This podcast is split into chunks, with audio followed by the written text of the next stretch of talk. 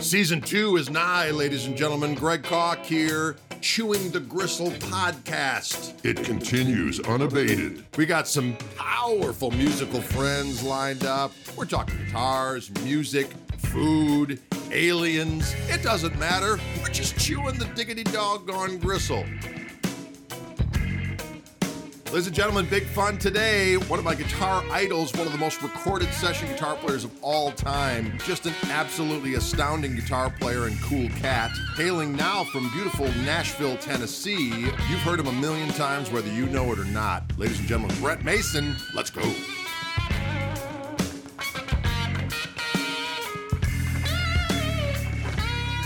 Ladies and gentlemen, welcome back to Chewing the Gristle. I'm very excited today to have the mighty Brent Mason, guitar player that I have revered for years on end, and fortunate to uh, have spent a little time with them this past summer. Yeah. And uh, boy, very fortunate to have him today so we can shoot the breeze or chew the gristle, as it were. Brent, how the heck are you? Chew the gristle. That's a Texas thing, right? Chew the gristle. I'm chewing the gristle. Yes, I like I'm, it. I'm okay. I'm I'm uh, hunkered down you know i mean i'm out doing stuff you know with with a mask and stuff and we're doing studio stuff but uh, i'm still kind of hunkered down. I'm scared of it you know. Right absolutely. So well we were together this past summer. Nice to see you too. We were down at uh, andy wood's uh, festive woodshed guitar experience yep. down there near knoxville and right. Um, they made every effort possible to make it as um, COVID safe. And by all intents and purposes, it looks like no one who attended or presented got COVID down there. So that was an uh, yeah, one of good. I think that was the only gig I really did all year since since COVID has begun. That was out. Well, it was out there in no man's land in Tennessee. Yeah. you know, it was beautiful area. What a, what a you know area to do that. You know, for the most part, it was you know out in the open and a lake and all that stuff. You know, yeah, Everybody it was it was all yeah, like you said, real mindful of the you know the guidelines and stuff for CDC from CDC, but from CDC. That's right. Right. it all worked out, and we had some fun stuff. We got to do a little. uh storytelling together and whatnot. Yeah, that was, that was yeah, you're a great fun. storyteller. I always, I always had to follow you. That you made me look bad. it was like following Howard Stern or something. You know, like, what are you going to do? I can't follow this. Oh yeah, I play guitar and uh, quite, quite, a few years. All right, next. well, that was a lot of fun. It was good. It was great it was to hear fun. you play. You know, I've been a fan of yours since forever, and I think I told you that uh, I always I referenced that. You know, of course, all the Alan Jackson stuff that you played on. I had to play. I remember I did this thing where I had to go to Japan and do this this country thing. And a lot of the stuff that they had picked out at that particular point in time was all stuff you had played on. So that was a lot of fun. But then yeah. when I heard you on the on the new Nashville Cats record with Mark O'Connor and that tune Pick It Apart, I was like, this is right. the most savage guitar onslaught I think I've ever and that's the way I thought of it too. Uh, it was it was abuse. when Mark O'Connor plays something and then you got to take a solo, it's like just throw me in you know, in the lion's cage. Like, wow. So for, for a tune like that, did you have any inkling beforehand, or you got there and they played it and said, uh, no. "Here we go"? No, that was recorded at the Music Mill at, uh, in uh, music uh, in Nashville at Music Row. it's not there anymore. It's probably you know it's a, another establishment. But uh, Harold Shedd owned that place. He was a producer, produced Alabama and a bunch of bunch of acts. You know, Shania. Um, it was a cold winter evening, I went in there, didn't have gloves on, and I, you know, the cartage had set up some of my stuff, but I, I was carrying in a special little like a uh, deluxe or something and, and a guitar, no gloves. And I go, wonder what we're doing today. Mark, Mark goes, we're doing this. You know, I had like one, one, one, one, one, one. Right. It was fat. I was going, oh my God please. I had no idea what it was, so it was a, he his his whole goal was to record uh, the fastest BPMs you know ever recorded or something, you know, like 200 beats a minute, and it was like, and I thought. I started sweating blood right away, you know. And this, and of course, like you heard it, it was uh, this long solo. That, that after you got tired, then you then it stopped and you had to play like four bars by yourself after you already played everything you know. After, right. You know but it was like, oh my God. I'm glad I didn't know that because I might have called in sick. Man, I got stuck in the snow. I can't make it in, Mark. well, I'm glad. Send that one to me and I'll piece it in. Uh, back then it was, you know, pre digital, I think. I, yeah, it definitely wasn't digital. You know, it, it was analog tape, baby. Well, I'll tell you what, it is, it is monstrous. You know, and, and that made me think about the, you know, I always, when people ask me if I could do things over again, playing wise, you know, what would I, what would I recommend to someone? And I always think of, you know, knowing the styles that I would get into later, if I would have started with a thumb pick, because it just seems that when you play with a thumb pick, you know, because I do the hybrid picking thing, and of course, as soon as you take that first finger out of commission, you're kind of losing your best ally. you know what I mean? You get that thumb, and then these two fingers. Good way just, to put it. It's like unstoppable. So, how was it one of those things where you grew up with? You know, people that were like Chet acolytes and Merle Travis and Jerry yeah. Reed, that kind of stuff. Well, my my dad played Merle Travis style. You know, the old like uh, uh, that nine pound hammer pound. You know, thumb. Right uh, first finger, he was his thumb first finger, you know, bass lines and a little bit of melody on top. so when he showed me, I, that's where I started with the thumb pick, and then he he'd already you know played some Chet Atkins stuff, which he had a bunch of Chet albums. He was a fan of Chet, so I heard this all the time at home. And then then I got into Jerry Reed. You know, he he brought home a, some early albums of Jerry Reed, like uh, uh, Nashville Underground, I think, was one that just explosive stuff. And I went, wow. So I started just copying that stuff, right? Lifting it off of phonograph albums, you know, phonetically, just learning the stuff. Sure. Back then, for us kind of old old guys, you know, we didn't have uh, the the technology. Right. We, have now by beer. far, by far, uh, you know. But it was, uh, you know, I just didn't know any better, if you want to put it that way. I just stuck with a thumb pick even when I started going into different styles of music, you know. But unlike maybe a lot of guys that start out listening to, you know, like Jimi Hendrix or Eric Clapton or something, you know, I started out with country guitar players like Roy Nichols with Merle Haggard and Jerry Reed and Chet and all that stuff, you know. So, you know, and basically most of that was all finger style. Right. Mm-hmm. And I think all that you know, being exposed to that kind of music early on, where as opposed to, you know, someone like me who was the the initial impetus was Hendrix and Cream and right. you know and Zeppelin and Allman Brothers and this kind of yeah. stuff. Is yeah. that when you start off listening to you know Chet and those guys, a lot there, there's more advanced harmony really in all oh. of that stuff. So you're kind of learning it by osmosis, so that when you I would imagine that it made it easier to kind of segue into some jazz stuff because your ear was kind it of was. already there, right? Yeah. Yes, it was.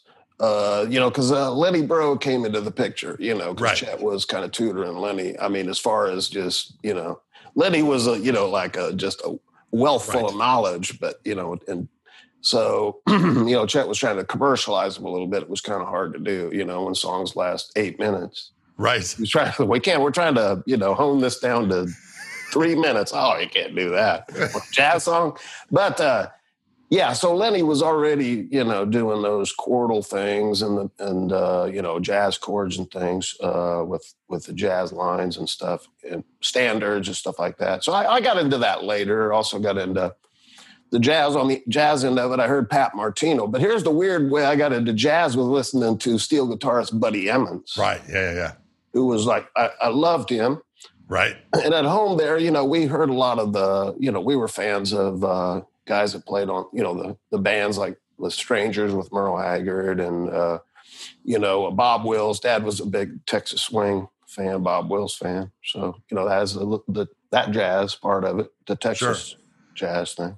Swing. So, we're like when you were in high school, did you play in jazz band and stuff like that? No, I, I did a little bit, but but but you know, playing jazz out in the bowling alley, just those two don't go together. Right you know, so we were playing Bad Company. That's of course that's where I got educated in ACDC and Bad right, Company, right, right. things like that. You know, and I was a big fan of like R and B music more. I think like Stevie Wonder and uh, Earth, Wind and Fire too. So I, I got a whole study of that, right? Which I guess made me, you know, started shaping me into a studio player. You know, it's just you know have a knowledge of all that stuff. Beatles, George Harrison, throw that in the mix. Uh, you right. know. So you get a because it's like being a session player is like being a good historian because if they make right. references, hey, give me a, a, a, Angus Young part. Oh, okay, like you know, back right. in black, uh, you know, or something, you know. So sure. you know right away. So that's what we all do here. You know, we just steal as much as we can. Stuff that was successful, we follow suit with it. You know, everybody right. does. well, at what point did you say I'm Nashville bound? That's what I want to do. Uh, well, again, that uh, my mom and dad had. Uh, uh she knew. Uh, I, I, somehow got introduced to Paul Franklin. Paul, I'd okay. sent a tape to, and I think Paul was playing with Jerry Reed or Mel Tillis. I'm not sure. And I sent a little cassette tape to him of me playing. I think uh, mom knew his ex-wife or something, and uh, I sent it. And then I found out they were listening to my uh, cassette on the bus for enjoyment. You know, for, which you know, I said, "Man," he goes, "Yeah, why don't you come? This is you always got to look for an in, right? Right. Somebody that wants to help you." Uh, that because you know I didn't know much about Nashville other than just just I that's I thought that's where I needed to be, and so when I when I got invited down, and Paul Franklin kind of introduced me and let me sit in on a few sessions, watching guys at Pete Drake's studio and stuff. And uh, Paul was playing, and guys like Fred Newell and uh, you know uh, Reggie Young and all those guys. Sure. Got to watch them, you know, and learn. So thanks to Paul Franklin, steel player. Right, right. So upon going down, so what what year is this about that you went down to? Now, was it like a, oh, like a visited 80, first and then made the move, or it's like eighty three? Okay, eighty three, which is a it, it's it's amazing how how many years went by with that? 83. Lord. And again, thinking about it, you know, it's like, yeah, that was a long time ago. It doesn't seem that long ago to me, you know. Right, right, right. And, uh, yeah. So I think it was summer 83. I got started playing in this uh, club. Uh, Paul Franklin, uh, his brother-in-law, Greg Galbraith, who was a studio player at the time, he was playing on like Travis Tritt records, and I think he, he started out playing with this uh, Opry star Bill Anderson. Okay, and uh, he helped me get a gig into the the club circuit. You know, they were looking for guitar players. This Don Kelly was uh, right. the band leader, so I went in an audition and got the gig. So that's how I got in there. Thanks to Greg Galbraith and Paul Franklin. Yeah, that seems to you know since then, that really have seemed to have been um, kind of the grooming stable for the for the, yeah. the telly hot shots of Nashville. I mean, it's really, I mean, not that it you didn't already have your 10,000 hours in prior to getting there, but it sounds like it's a really cool environment to just be able to, to work a bunch of, bunch of stuff out and practice. Yeah. And boy, uh, it was it, there was some great players around. It was like, man, you know, you're throwing into the hot pot in Nashville. Like you're, you know, you're the best player in your little uh, little town in Ohio, then this is where all the great guitar players, the best in their hometowns, congregate and come in. And you go, oh, I got to do some woodshedding now. You know, right, right, right. It's like it, it puts some fire under your pants. You know, to you know, to hear the great guitar players that's going, that's playing with you or around you, or just you hear so many, you go, shit, I got to right. strap down and woodshed, baby. You know, but it was a good club. It was a good. Don Kelly's club was was where all the musicians came to, ha- to hang out. You know, and then uh, it was kind of a hot spot, and uh, you just would. It was hard to tell who who would come in and jam. You know. Um, but uh, then Chet Atkins came and watched, heard about it, came in, watched me play, brought guys like Mark Knopfler in and Neal oh, Schon, even from that genre, you know. Um, Ray Flacke, who played great. Oh yeah, Ray great. Flacke. I love Ray Flacke. Ray's great. Yeah. So even George Benson came in one time. You know, it was like cool. very nerve wracking for a young guy. You know, I just I couldn't even keep food down. I was so nervous about that time. looking out there and see the you know the guitar greats everywhere, going oh yeah. Well, it seems to have worked, it seems to have worked out for you, Brent. I think it's. I think well, it's it has. Yeah, it has. It's yeah. We all run you know pay our dues and you know do you know we have to get thrown in the fire.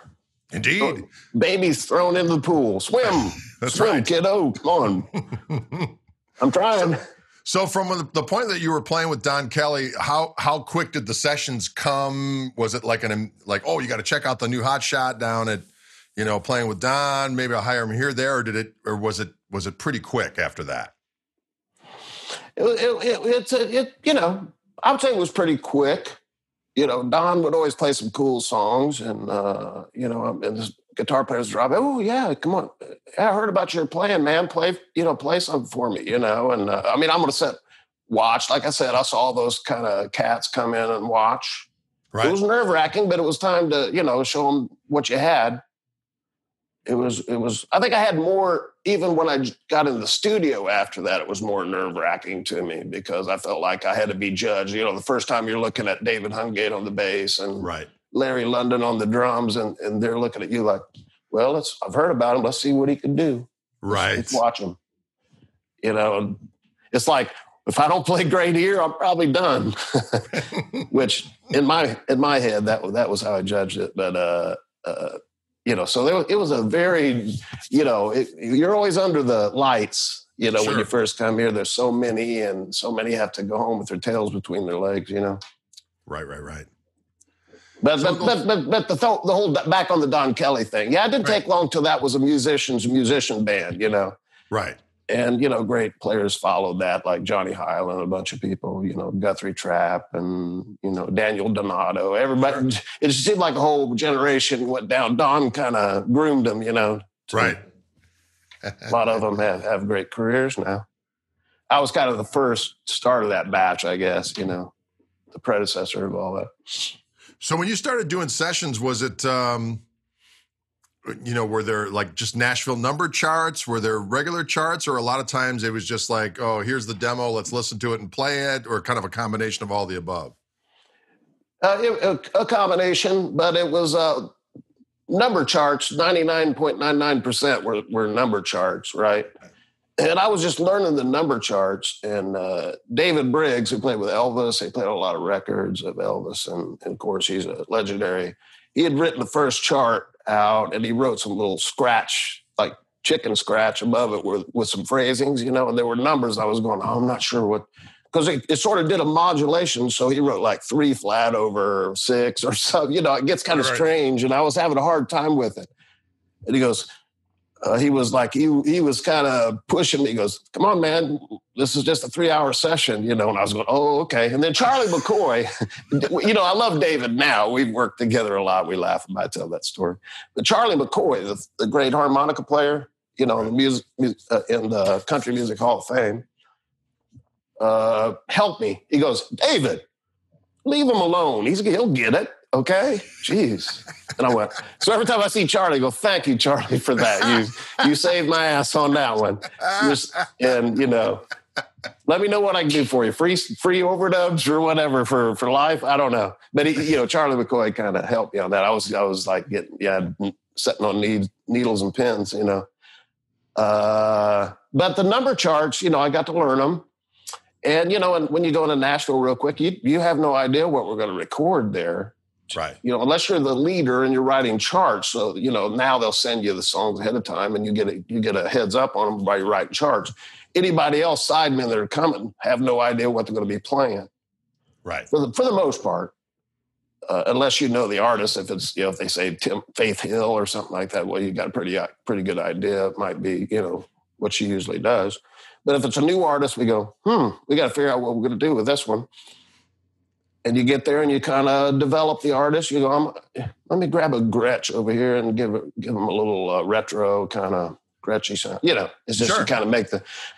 But but it's just like at a minute's notice, you know, they play you the song. You look at the chart. There's no music. It's not like David Foster, you know, or everything's written out or something like that. Or sure. Quincy Jones. It's just it's just the producer goes cigars. You know, back then, give me an intro on this a little old kind of Duane Eddy or something. You know, you go, oh, okay, how about this? So you grab a Gretsch and you, you know, right, right. You start to whittle away at the song. You, you got a lot of creativity uh, input on, on, recording in Nashville. So oh. you know, it starts like that. Go ahead, so and that, you know, we shape the song too. We go, hey, sure. let's cut that solo in half. You know, and you know, or whatever, or add some onto it, or come up with an intro, sig sig intro. Right. A lot of times. Go ahead. Well, you, you reference like grabbing grabbing the Gretsch and knowing and, and being able to respond to producers wanting what they want. I'm wondering from your point of view, I mean, what was the learning curve like when you started to do these sessions? Did you like you know, figure, well, I got to have at least these flavors available right away. And how mm-hmm. quick did, quickly did that advance to like multiple amps or, you know, obviously back in the yeah. day it was probably racks of stuff. And then now it's probably, you know, regressed a yeah. little bit in terms of more organic stuff. But how, how did that all transpire for you?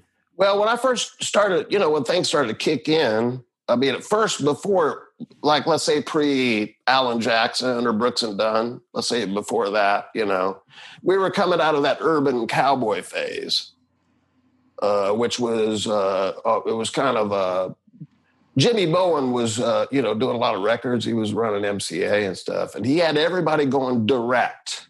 Oh, okay. You know, even the drums w- were direct, you know, like D drums Right. and uh, everybody had, you know, was trying to get their uh, amp emulator, you know, boogie pros or something, whatever sure, you call them, studio. Yeah, everybody, and all they do is just EQ them like they're like a speaker. You know, back then they didn't have the technology like the Kempers or something like that now. And my eyeballs were hanging out trying to make that thing sound like an amp because we had to go direct, you know. And a lot of those guys like Reggie Young kind of perfected uh, running direct, you know and because uh, but he liked to use a deluxe amp or something. But you know, Bowen had people running direct. And then I, when I came into those sessions, everything was like you know like digital delays, running amp racks with parametrics. let me let me work on your tone. You know, hey, what are you doing?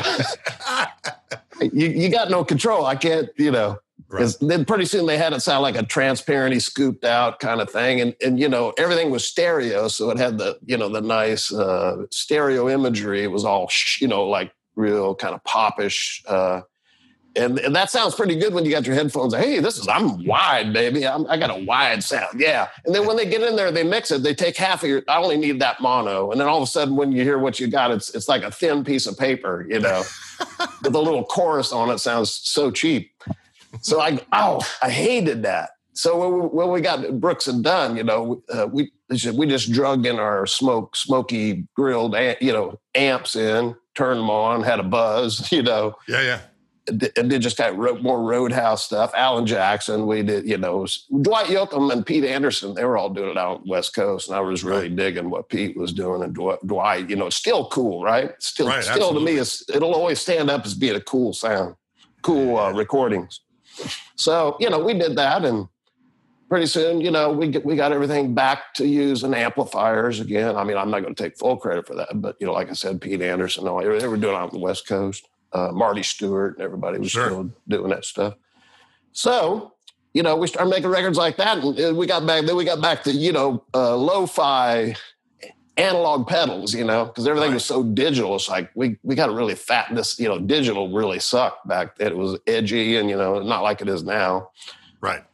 Uh, we used uh, analog pedals, tube amps, you know, Fender amps, Marshalls, and you know, later got into Marshalls, you know, uh, but but more so back then, you know, I would I'd try to put a lot of crunch on a record. They go, oh no no no no no no, we can't get too distorted on this. This is a country record. this is back in the '90s, you know. Times have changed.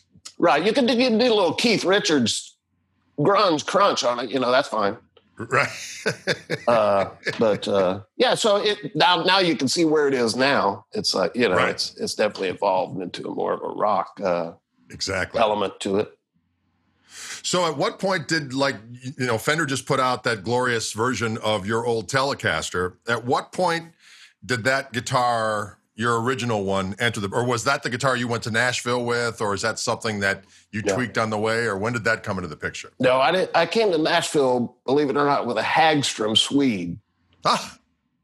And who you know anybody that played the Hagstrom Swedes? It seems like uh, um, who had who played that? Uh, Bob Seger, I think, had run one, right? He was just playing rhythm with it.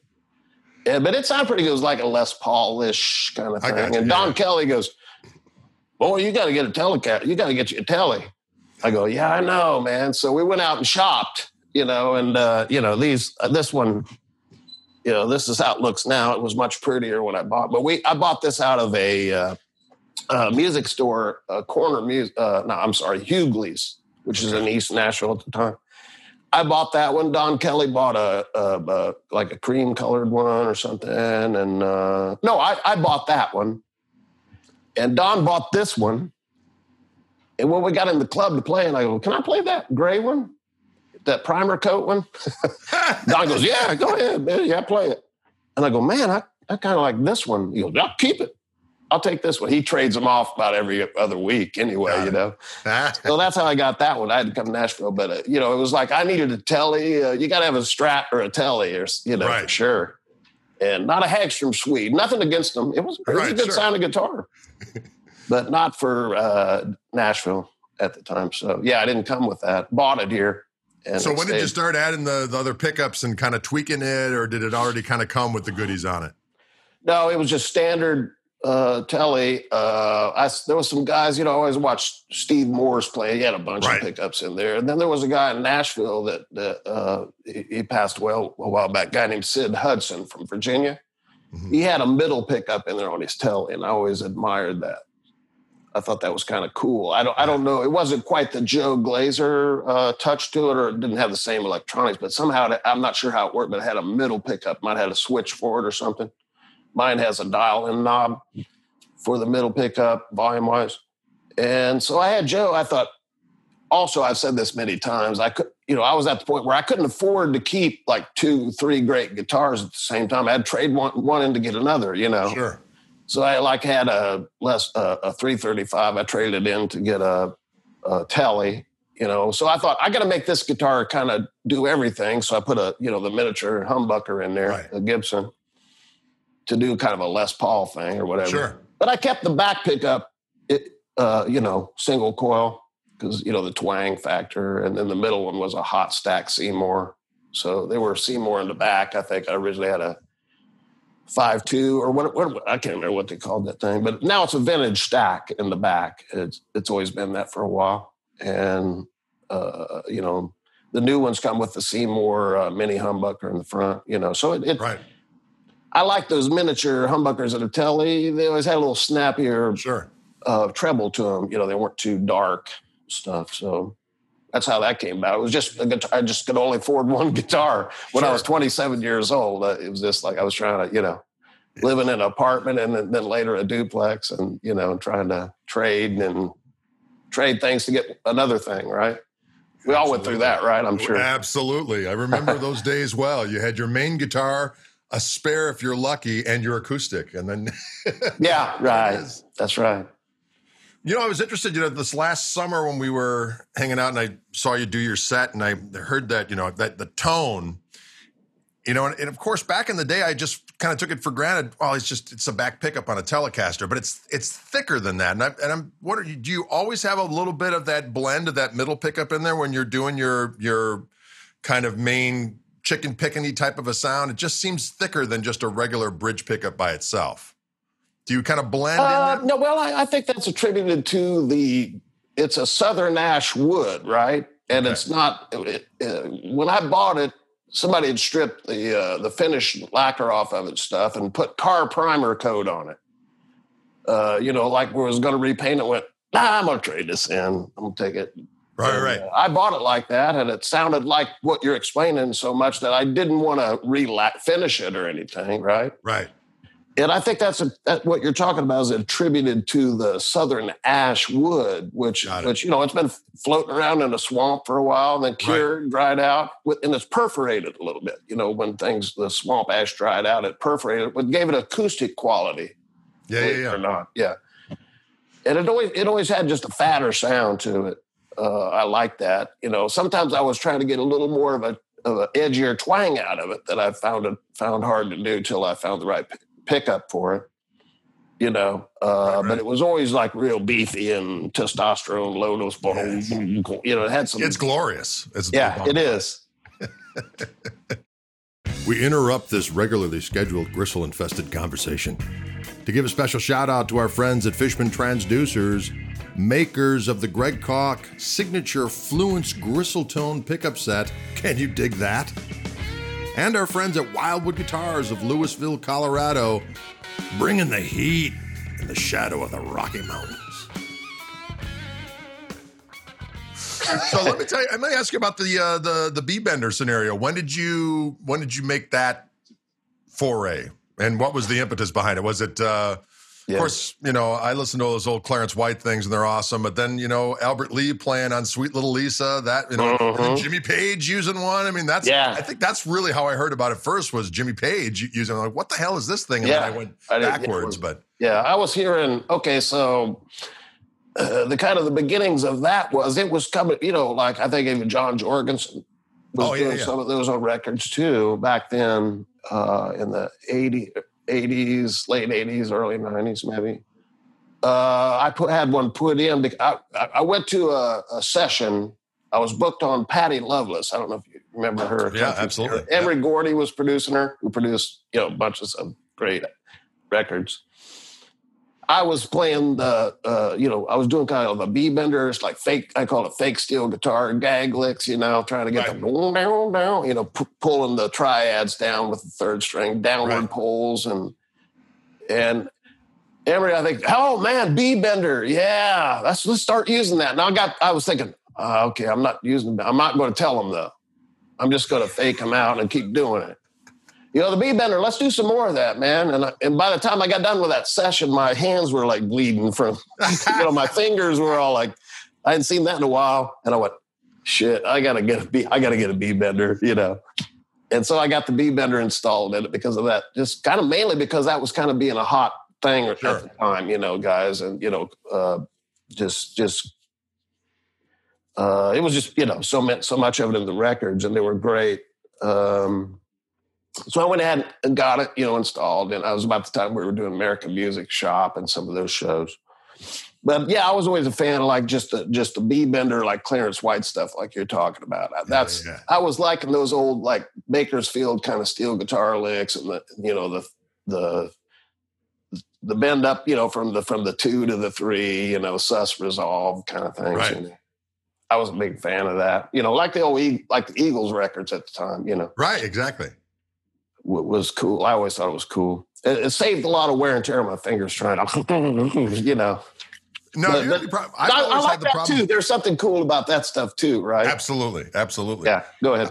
I, have just found that you know I, have got a B Bender Telly and and uh, used it on a bunch of my earlier stuff, and um, it, I did, had to do a NAMM show one year, and I had to do like seven of these like half hour things. It was back in the, I was doing the stuff for Fender back in the day, mm-hmm. and my back went out, and I was down for the count for like 14 days and it was yeah.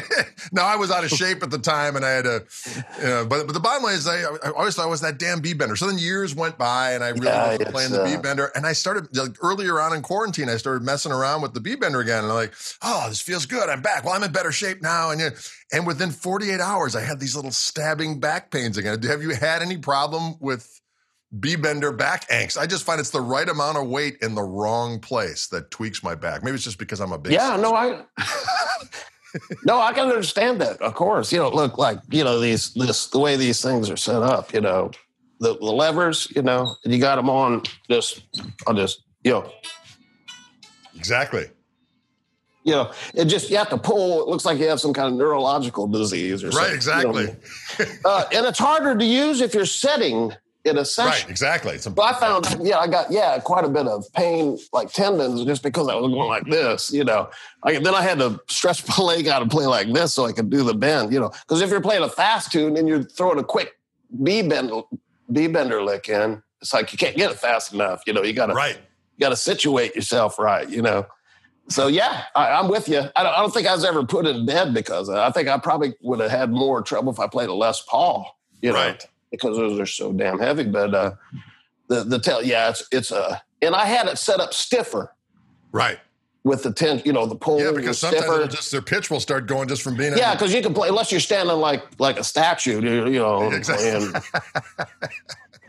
but but it's like you know, you know, bend a little bit if you moved, you know. Yeah, yeah, yeah. So yeah, I had to have it stiff set, set up in a stiffer way. So I, it made it easy, you know, cooler to to play the B bender licks without them sounding sour, but it made it harder on your shoulder, you know, because right, exactly, much resistance there.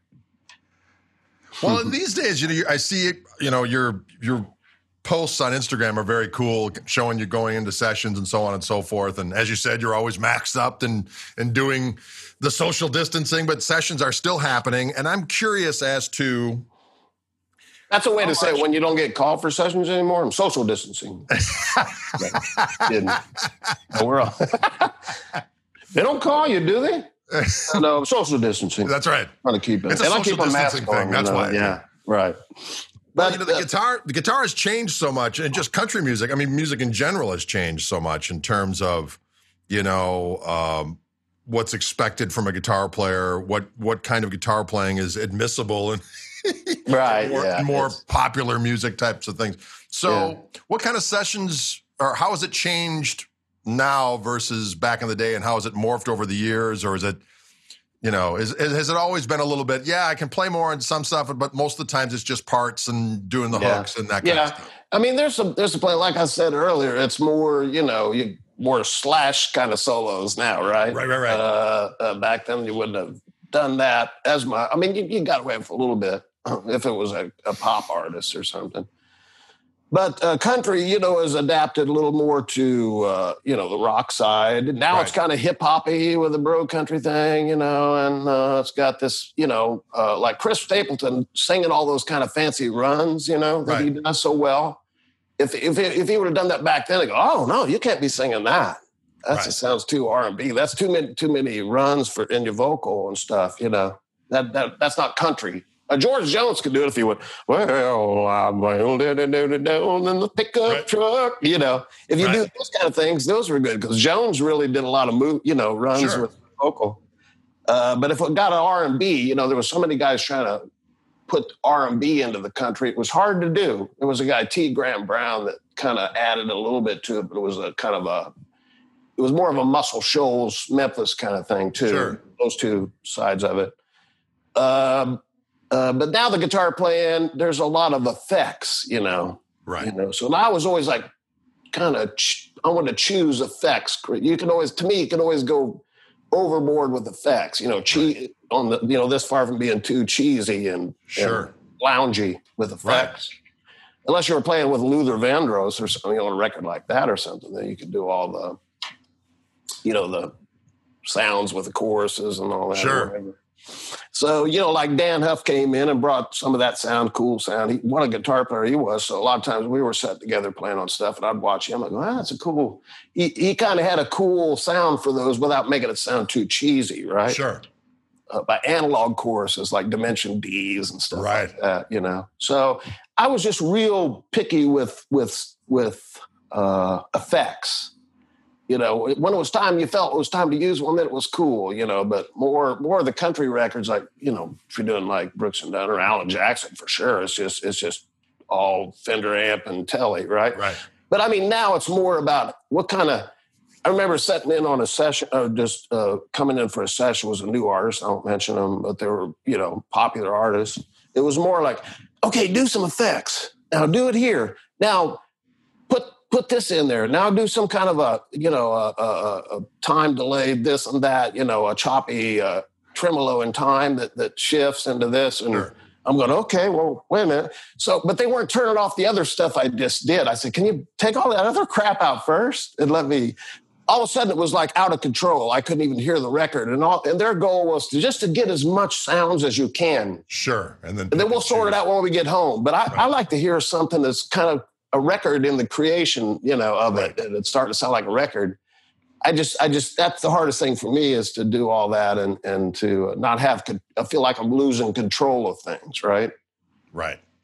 That most of the stuff being played is a bunch of trash that's going to be, you know, deleted later. So. Right, right, right. Yeah. So you know, and there's some great great music out there you know for sure but it's just like uh it's it's it always changes like the like the you know the uh, wrecking crew i said every every decade you know there's a new evolution that comes around. You know i've been i've been a you know a lot of three decades at least you know still doing that. Uh, you know a lot of stuff in the 90s and then 2000 on into to 2012 and then you know just kind of still doing stuff but not as much but it's it's you know enough. It's a right. more, more peripheral things going on now. Right right right. But but there is it seems like there's less solos Right. You know, unless you're uh, Brad Paisley or Keith Urban, then you can do, do your, your own solos, skill, right. yeah, or something. uh, but mainly solos, just you know, just are are kind of like let's get let's do the solo quick. You know, like a short attention span theater out there. You know. Right. Let's get to the hook. Solos are, and sometimes no solos anymore. You know, they're all just ooh ah yeah yeah yeah yeah. You know, something like right. that now. That's the solo with vocals. exactly. But, yeah, it's it's just changed. You know, but I mean, there's there's some. It's kind of coming back a little bit now too. You know, the guitar playing. So yes, there's different levels of different styles coming in. So I hope that never goes away because. uh you know, we had a lot of fun playing. So I had a lot of fun. A lot of all us guys, Albert Lee, and you know, so many great Reggie Young. You know, right. just they did so much great solos that's synonymous with the song. Sure, right? Absolutely. You know, like Drift Away. You, if you didn't have that intro in there, you you wouldn't know what song it was, right? Right. So it's like you know, Chattahoochee. That was part of the song. Right that I did. So uh, to me, I, I think it's you know I always want country music to to to be about guitars. They always say hey, it's a guitar town, you know. Right. And uh, you know some low kind of hook lick. And we're still doing them. You know, it's just right. it's just every it's just reinvention. I'll just stop there exactly. instead of babbling on. It's just you, you got to be. Uh, you got to reinvent yourself and just sometimes not do the obvious thing that get Brent Mason on there. We're going to do it. It's a chicken picking song. He's going to come in and chicken pick, but it's going to be fabulous, you know. So I'll come there and I'll go, maybe I'll do, I'll do this, and instead of a chicken picket thing, I'll do a you know a Gretsch thing or a Les Paul thing, and then they'll go, I didn't know he was going to do that. that was even better. We got to get him back on this next one. Right, right, right. You know that kind of thing. you know, so like they would have been happy if I had a chicken picked or whatever in there too. Yeah, that's exactly what we wanted to do. That's right. That's perfect, Brent. That's exactly. you know, maybe the next one we won't use that, but this one's good. So when you do something different, reinvent yourself. It, it, it extends your longevity in the business. You know, it's always an element of surprise that, that keeps you going. Sure. well, when you mentioned you know, like the Alan Jackson stuff and, you know, those guitar hooks are just so integral to the song. You know, I think some people have, you know, well, they have various different perceptions of things, but they think, oh, you played on this record that sold a gajillion, you must be a gajillionaire. Or by the same token, they'll think, oh no, all those guys they got paid once and done. So what I suppose it changes once your your stock value goes up. As I want Brent Mason on this record, then you know you probably get you know not that we need to know you know personal numbers of this that and the next thing. Oh, we make hundreds. We make hundreds, Greg. You're a thousandaire. yeah. hundred air. no.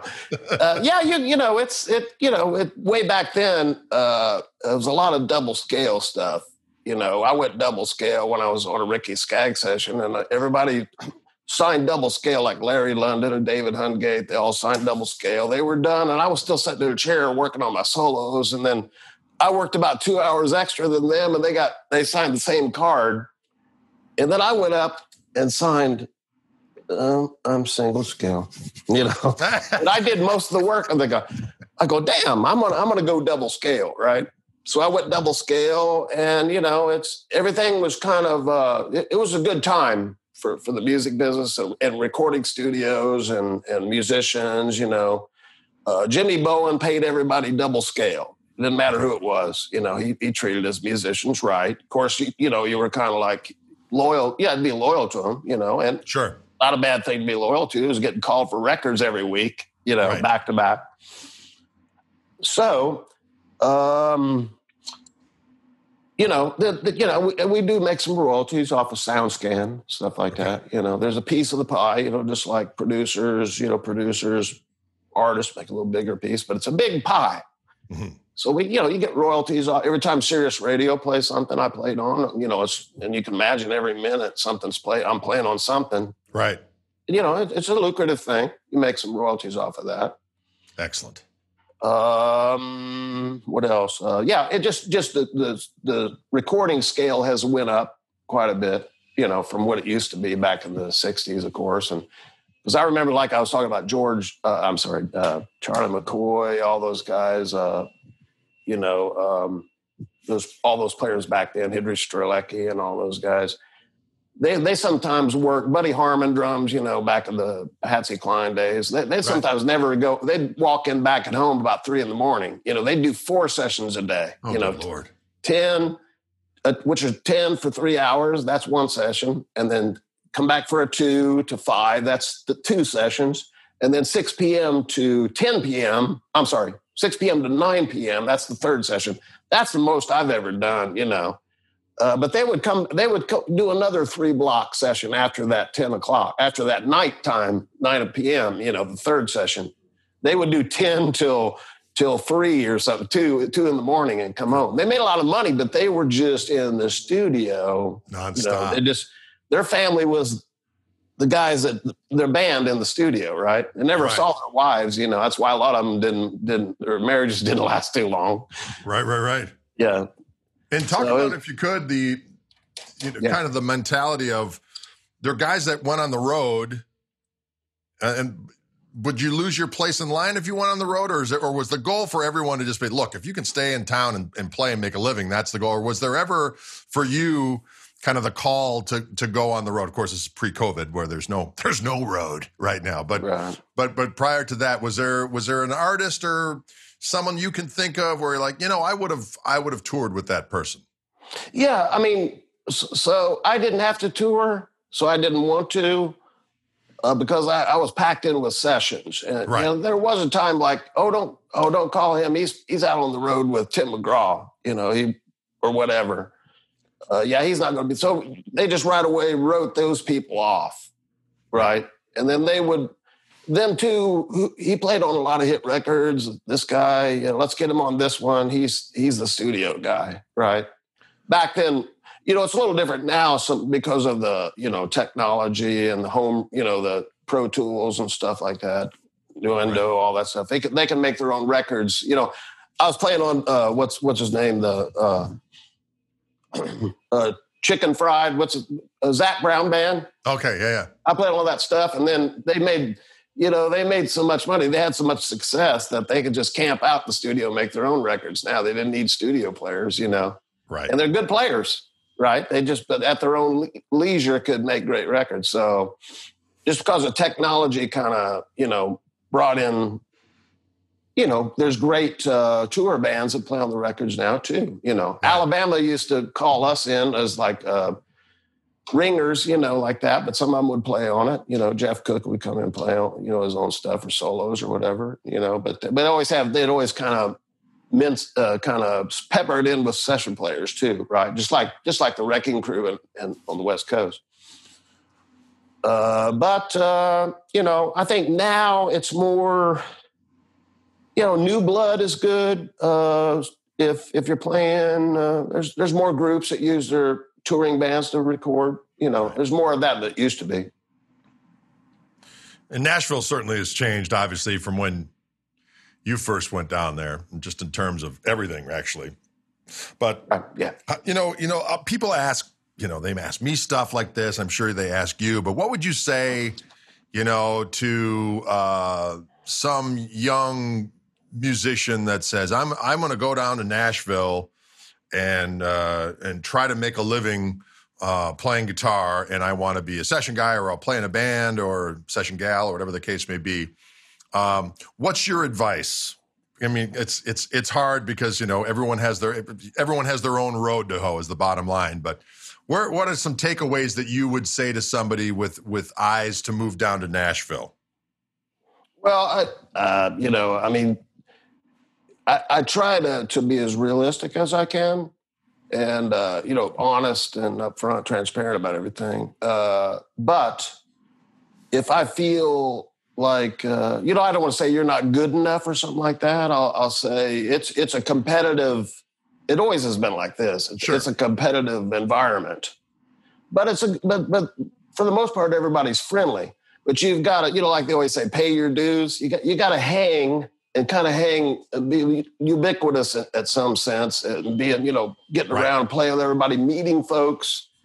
Um, it, it's you can't just roll into town w- without any credibility or, or you know, uh, right. and just start, you know, land a gig. And but if you go out and play, like say you're, I'm, I'm gonna sit here with There's a young there's a hey, there's a young songwriter, Maren Morris over here playing. Uh, she could you play? She's doing a, like a two hundred a hundred dollar session. You know, yeah, I can do it. I want, and she'll go. I want you to play what you played when you we played at the Bluebird. You know that little part. It was so cool. It made this song. Okay, yeah. So you know, you never. Then all of a sudden, she's selling millions of records. You know, right? And they're very, you know, you're the you're the guitar that guitar player that plays on it. You know, it's just like you never know what's going to happen. You got to be in the click. So it's hard to come down with a family and kids. I'm gonna. I've had that. I'm gonna bring my wife and I got four kids you know, and I'm just going to haul them on down here. And I'm trying to get into sessions if I can. Right. You go, well, ah, ah, ah. No, right. I, I, would, I wouldn't, I would come down here and test the waters first. Right. You know, put your toe in the water first. if you're if you're 19 years old and you're free and you right. know you Let just got rid of two or three girlfriends in the past couple of weeks, you know, come on down, baby. You know, come right. on down and and just hang and you know. And if you're a great guitar player, you'll you'll be you know you'll find something right there's a lot of competition you know but but uh so that's the realistic kind of uh you know honest approach to it you know without but it's not like nobody's ever going to come down and and and score a big gig or something ever right. again. You know, there's always going to be new guys and great guys that are come, coming up in the ranks. You know, so there's like no more. We've had enough. No more. Yes. There's roadblocks. There's roadblocks. yeah. No, it's just, but you just got to, uh, you know, bear with it and, and try hard, be perseverant. You know, you always, those action sure. words, you know, it's just, you got to be able to hang and, you know, you can't just come in one week and go, oh man, those, they're too good for me down here. And that right. might be right. Right. They might be too good for you down here. Now you're either going to stay and you're going to work on your stuff, listen, be a listener, and don't think you're you're too don't get cocky or too you know too sardonic or anything you know because right. It's about you know a lot of it's about being just you know a good friendly guy a nice personality too that helps too so you be you can play your ass off and then you'd be an asshole. And no one wants it. And you you go home faster than you got here you know? Right. So so it's kind of like that. It's if that made sense. Absolutely. Well i know when we were hanging out, out down in um at that guitar camp that you you came up with some I don't know I don't know how many stories you can you can say yeah I was in trouble. but you know, right some some um, maybe a, a, couple of tales of your favorite session stories that maybe you could impart with us that would would not incriminate the living or the dead.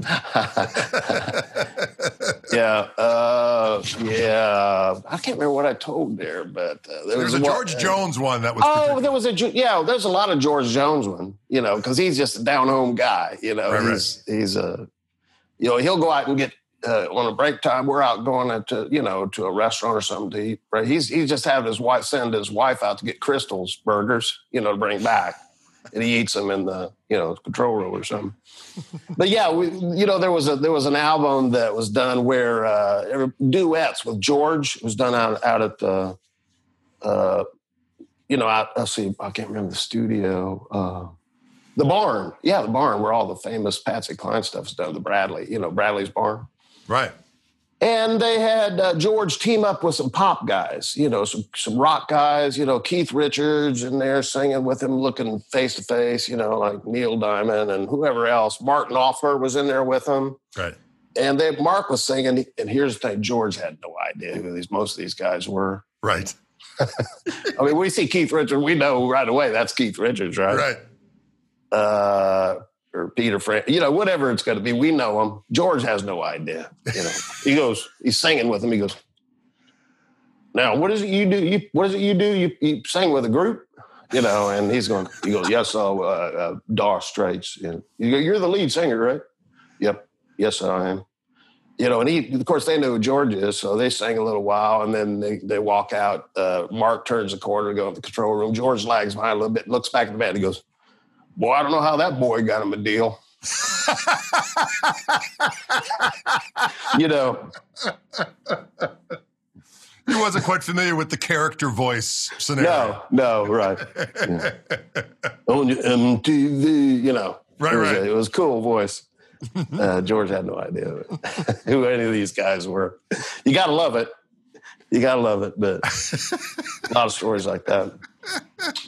How about guitar player stories? What's what's what's something that sticks out in your mind of of getting to either play with one of your idols or um, that kind of stuff? Yeah, well, uh, I was talking about Jerry Reed. When I first got to play with Jerry Reed, we were doing some kind of a, a promo video, and I was like, "Oh, Jerry Reed, wow!" And Reed, you know, being crazy and kooky, uh, he knew, you know, he, he tries to make you nervous. So, right. So I'm playing and I was getting ready to do some, he did something. I was getting, he goes, Hey, son, play that thing left handed. Let's see what you can do with it. And I, I went, okay. And it was, you know, of course, it sounded He's like I never played guitar in my life. After that, he goes, yeah, try this with your fingers like that. And then they go, it's a rap. And I go, I didn't even get it. I didn't play. I looked like a doofus playing this guitar. Reed was like, ha, ha, ha, ha. You know, he got me. You know, he already, you know, knew about me and stuff like that. But I, I thought I had, you know, it was one of those situations like, oh, I got to prove that I can play good for Jerry Reed, right? Chet Atkins, you know, same way. He was talking about uh, these bare-breasted women in some island out of the Caribbean or something. He goes, well, you ever, you know, there were some bare-breasted women that used to greet you when you come in? I go, no. I, I, was I was worried about guitar. He didn't. He was messing with me. Right. I said, well, but I guess I could listen to this. That's good. about it. I'm a guitar player. I'm interested in that stuff too. You know, right. we can find a common interest there. But it, just, just stuff like that, you know, guys. That it's it's you never know when, when you're going to meet your idol what they're going to do. You know, right? You might go, boy, he was mean to me and it ruined my whole life. You know, it's just like right. you catch him at a bad time and you're you know you could be screwed. But uh, it's uh it's never when you meet your it seems you find that? If you meet your yeah. idol you, you you you find it awkward sometimes because you put too much into it too much uh expectations into it or something? Or yeah, you absolutely. maybe maybe not but i i had an experience where I played down at that crossroads guitar festival the very first one and clapton was walking by me and he didn't hear us play. I don't know if he had heard us from afar i didn't know if he knew who i was from adam yeah. But he was walking right past me with with two of his bodyguards, and we were backstage, and his and he had his back to me, and I, I could have just like tapped on his shoulder, but I thought to myself, man, if he's a knob, that'll ruin a lot of stuff for me. So yeah. Thought, you know what? I'm gonna I'm just gonna let this one yeah. yeah, I was worried about when I did a show was Willie Nelson's birthday bash, you know? Right. At the Beacon Theater in New York City. Uh, and Ray Charles was up right in front of me like this you know, playing his, you know, he's playing, and I'm right behind him with a guitar. We jam on some blues, and he go, "Man, I like that guitar," you know. and I go, "Thanks, Ray," because I heard sometimes Ray can be a little irritable if he's not right. in comfort zone, you know. But he was real sweet, and he, you know, maybe have a little glass of a tall glass of beer down there. He was looking for, you know, in between. but it was like that was a good experience. It could have been bad, right? Because we right. all love Ray. I mean, he's he's like you know, uh, pinnacle An icon, icon, right? Um, anyway, yeah. So not a guitar player, but still, right, one of the best ever. Right. Uh, good meeting, but there's some. There was some. Sometimes uh, some. I hear those stories about meeting them, and, and they just go like, "Yeah, yeah, yeah, thanks." I'll look for somebody more important. Right, right, right, right. And you, you go, "Oh, crush me!" Right. You know, sometimes you don't want to meet the people you idolize. You know. Exactly. So I was yeah, just that. to get back to Jerry Reed for just a minute because okay. I was so freaked out about his playing, and I would hear the thing. I think Chet Atkins explained it that sometimes Jerry would come up with those tunes in the studio and play them once, and then like forget them. Is, yeah. is that is that true? Very true. Most of them. or he would relearn them in a, cool, a, cooler way or a different way. Uh, that's why Jerry called himself, I'm not a guitar player, I'm a guitar thinker. Right. And I go, that makes sense. Yeah, yeah, yeah. Yeah, because he would come up with this stuff. And, it, you know, to me, the records really displayed that. It was like a wealth full of just, just comp, just filled with cool things. Every time you stick it on here, you'd hear something else cool. Right. Bur- buried in there somewhere. Yeah, so that's true. Yeah, but he would. It was all kind of a you know a studied piece, just like a classical piece, right? Right. You don't improvise much on a classical piece that much, and that's kind of what Jerry was doing. But but but he, if he'd come into an improvised solo or something, single string, you know that you know he would just that would be off the cuff. Right. But but the, but the you know the whole structure of the song was based around stuff he worked out. Right. right. And if you don't if, if you don't play that stuff, it's a lot of it's just very muscle memory. Exactly. that kind of style. Well, and if you don't play it all the time, too, right? you just forget it. Unless exactly. then you got to get it back out and go bit for bit and try to relearn it. You know exactly, exactly. That was the when I finally started. Um, I didn't grow up listening to country music. You know, I, I mm-hmm. didn't. Uh, I don't know. When I was in college, a, a buddy of mine um, would play some Merle Travis stuff, and he'd go in and get his little Sucrets case out in his guitar case and get his thumb pick out, and he would start doing the Merle Travis stuff. And I was like, "What right. the hell?" Uh, and it wasn't until later until I started to figure out the Chet stuff, and, and it, yeah. I, and both the Chet and Merle, uh, Merle Travis and, and Jerry, yeah. as you said, it's like if you, you got to keep on top of that yeah. stuff because it is. Well, you you got a lot of that stuff. You've kind of compiled it all. I see all that in your plan. It makes your you know your style. I mean, you've got a lot of elements of a lot of things in your the way you play. So yeah, well, you're okay. Yeah, well, you know, I think you're great. I what you know when we were doing, I'm just kidding. You're great. When I was at the, you know, we were doing the thing. I was like, wow, what did you just do? There was a lot of. I wish I, you got to show me that one. You know, we never got a. We never really got. You know, we were all. It was kind of a rigid schedule. You yeah, know, yeah. We never got to show me well, something. Well, well, I'll show you something.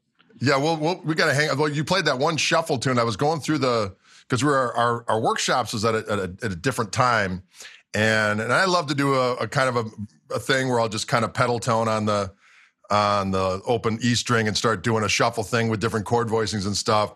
Right. And uh, and I'm walking through the woods and I hear you doing this thing and you you had the coolest little turnaround in there and later on in the day where I went over and you were just finishing up with your workshop and, and a couple people were around like show me that shuffle yeah I think I remember that it was out of that little pavilion out by the lake yeah yeah yeah. yeah yeah yeah yeah yeah There's a lot of next, that. Next year, I would hear happens, things. I would hear things like from you or, or from Andy Wood or Andy Timmons. You know, like, right, right. and uh, all, Mark, all those guys. Uh, and go, I hear him often just, what the hell do you just do out there? Right. There's a lot of a lot of music going out in the woods out here uh, right. around the lake, you know, out there by the lake and everything, you know. Down there by the lake. Yeah, down time, there by the lake. but, you know, well, hopefully we'll do that of, again. That'll be great. I mean, it'd be fun to hang out and play a little bit more and sure, cause some trouble, it would, as the case yeah, may be. It's. I hope it comes around. I've done many of those, you know. Right since all the the COVID stuff. But you know, and it's it's even scarier to get out there now. You know, unfortunately. So uh, yes, hopefully all true. these vaccinations and then you know all these different strains are coming up every time I hope. Oh no! Right, there's a new variant.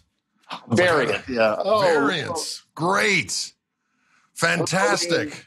Mm-hmm. Greg, what are we gonna do? we're gonna we're gonna keep on keeping on. Is the yeah, bottom line. That's what we do. We got to be positive. All right, bro. Well, listen, what an absolute pleasure rapping with you, and I certainly hope we can hang Likewise. out in person one of these days and do some playing and yeah, cause a little I, trouble. Yeah, because we're ready for it. We are indeed. so yeah. are you in Nashville? What is it you do again? Uh, the dire, what do you call it? You're in the dire straits. Oh. Dire straits. How do you get him a deal? yeah, you boy got him a deal. I don't know. Fantastic. That's funny. All right, my friend. Will you take care of yourself? Hope to All right, see bro. you soon. All Thanks right, so much for doing it. We'll talk to you soon. Later. Bye bye.